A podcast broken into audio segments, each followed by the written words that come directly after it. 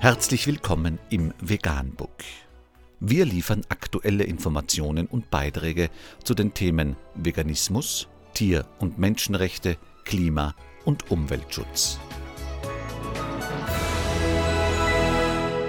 Doktor Med Ernst-Walter-Henrich am achtzehnten August zweitausendachtzehn zum Thema Jeremy Rifkin, Das Imperium der Rinder, der Wahnsinn der Fleischindustrie. Unter w w w Punkt Prozukunft Punkt org ist Nachfolgendes zu lesen. Wenn wir aus dieser Krise etwas lernen können, dann ist es die Erkenntnis, dass die organisierte Misshandlung von Tieren für uns selbst zu einem ernsten Risiko wird. So Jeremy Rifkin im aktualisierten Vorwort seines angesichts der P S E-Krise neu aufgelegten Rinderreports. Das neunzehnhundertvierundneunzig erstmals erschienene Buch hat nichts an Aktualität eingebüßt. Es wurde vielmehr von der Wirklichkeit eingeholt und wird, so ist zu hoffen, zum Umdenken beitragen. Schon neunzehnhundertdreiundneunzig hat der Autor und Umweltaktivist bei der amerikanischen Ernährungsbehörde das Verbot der Verfütterung von Tiermehl an Wiederkäuer eingefordert. Ohne Erfolg. Hätte die amerikanische Regierung schnell reagiert und wäre auf unsere Forderungen eingegangen, hätte sie ein unmissverständliches Signal an Großbritannien und andere Länder gegeben, sich ebenso zu verhalten. Die aktuelle weltweite Krise hätte vermieden werden können. Doch die problematische Fütterungspraxis der Massentierhaltung und ihre Gesundheitsrisiken für den Menschen, es geht nicht nur um B S E, der Autor warnt unter anderem vor einem in den U S A verbreiteten Bovinenleukämie-Virus, sind nur ein kleiner Ausschnitt aus dem Irrweg unserer Fleischkultur, die bereits vor Jahrhunderten ihren Anfang genommen hat. Akribisch beschreibt Rifkin die koloniale Landnahme der Europäer seit dem siebzehnten Jahrhundert, um ihren steigenden Fleischhunger zu stillen. Er schildert die Anfänge der industriellen Fleischverarbeitung und das Entstehen der ersten großen Schlachthöfe, in denen die Tiere auf Schlachtbändern im Sekundentempo demontiert werden.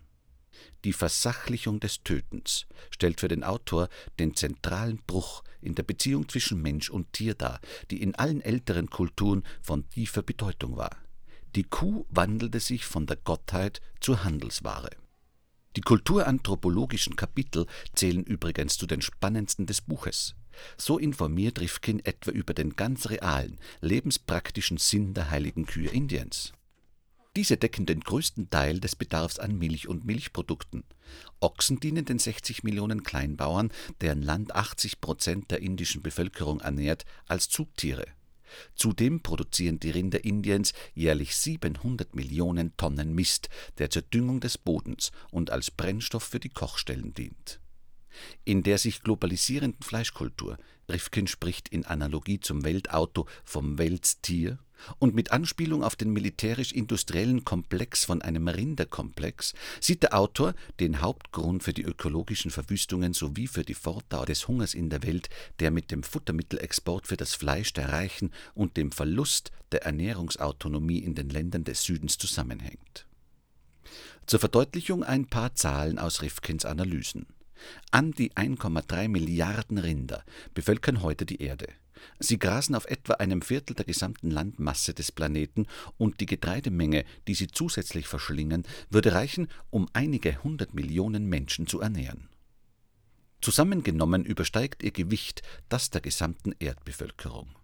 Die Nahrung eines Asiaten setzt sich im Durchschnitt zu drei Viertel aus Getreide zusammen, das sind etwa hundertfünfzig Kilogramm pro Jahr. Ein Durchschnittsamerikaner kommt auf eine Tonne. achtzig Prozent davon gehen aber durch die Mägen von Rindern und anderen Tieren. Jugendliche in den Vereinigten Staaten verzehren im Schnitt sechs Komma zwei Hamburger pro Woche, bei Erwachsenen sind es knapp fünf. Rifkins drastischer Kommentar: Eine Milliarde Menschen schwelgen im Überfluss und stopfen das Fett in sich hinein, nur um es dann mit Hilfe von Abführmitteln schleunigst wieder loszuwerden, während eine weitere Milliarde Menschen nicht einmal die Möglichkeit haben, sich mit dem Minimum dessen zu versorgen, was der Körper zum Leben braucht. Für Rifkin ist die Fleischindustrie eine der wichtigsten Übungsplätze für die Kunst der modernen Ökonomie, die in den geplagten Klonungstechniken ihre konsequente Fortsetzung erfährt. Der Autor setzt aber dennoch auf eine Trendumkehr und prognostiziert einen drastischen Rückgang des Fleischkonsums im neuen Jahrhundert, der auch wieder eine neue Beziehung zwischen Mensch und Rind ermöglichen wird. Wer das Buch liest, hat allen Grund, gleich mit der Umkehr zu beginnen. Anmerkung: Das Buch ist bereits vor über vierundzwanzig Jahren erschienen. Hat sich seitdem etwas verbessert? Nein. Ganz im Gegenteil, die menschlichen Volldeppen haben es immer irrsinniger getrieben und jetzt sind die klimatischen und ökologischen Folgen wahrscheinlich unumkehrbar. Vegan, die gesündeste Ernährung und ihre Auswirkungen auf Klima und Umwelt, Tier- und Menschenrechte. Mehr unter w w w punkt provegan punkt info.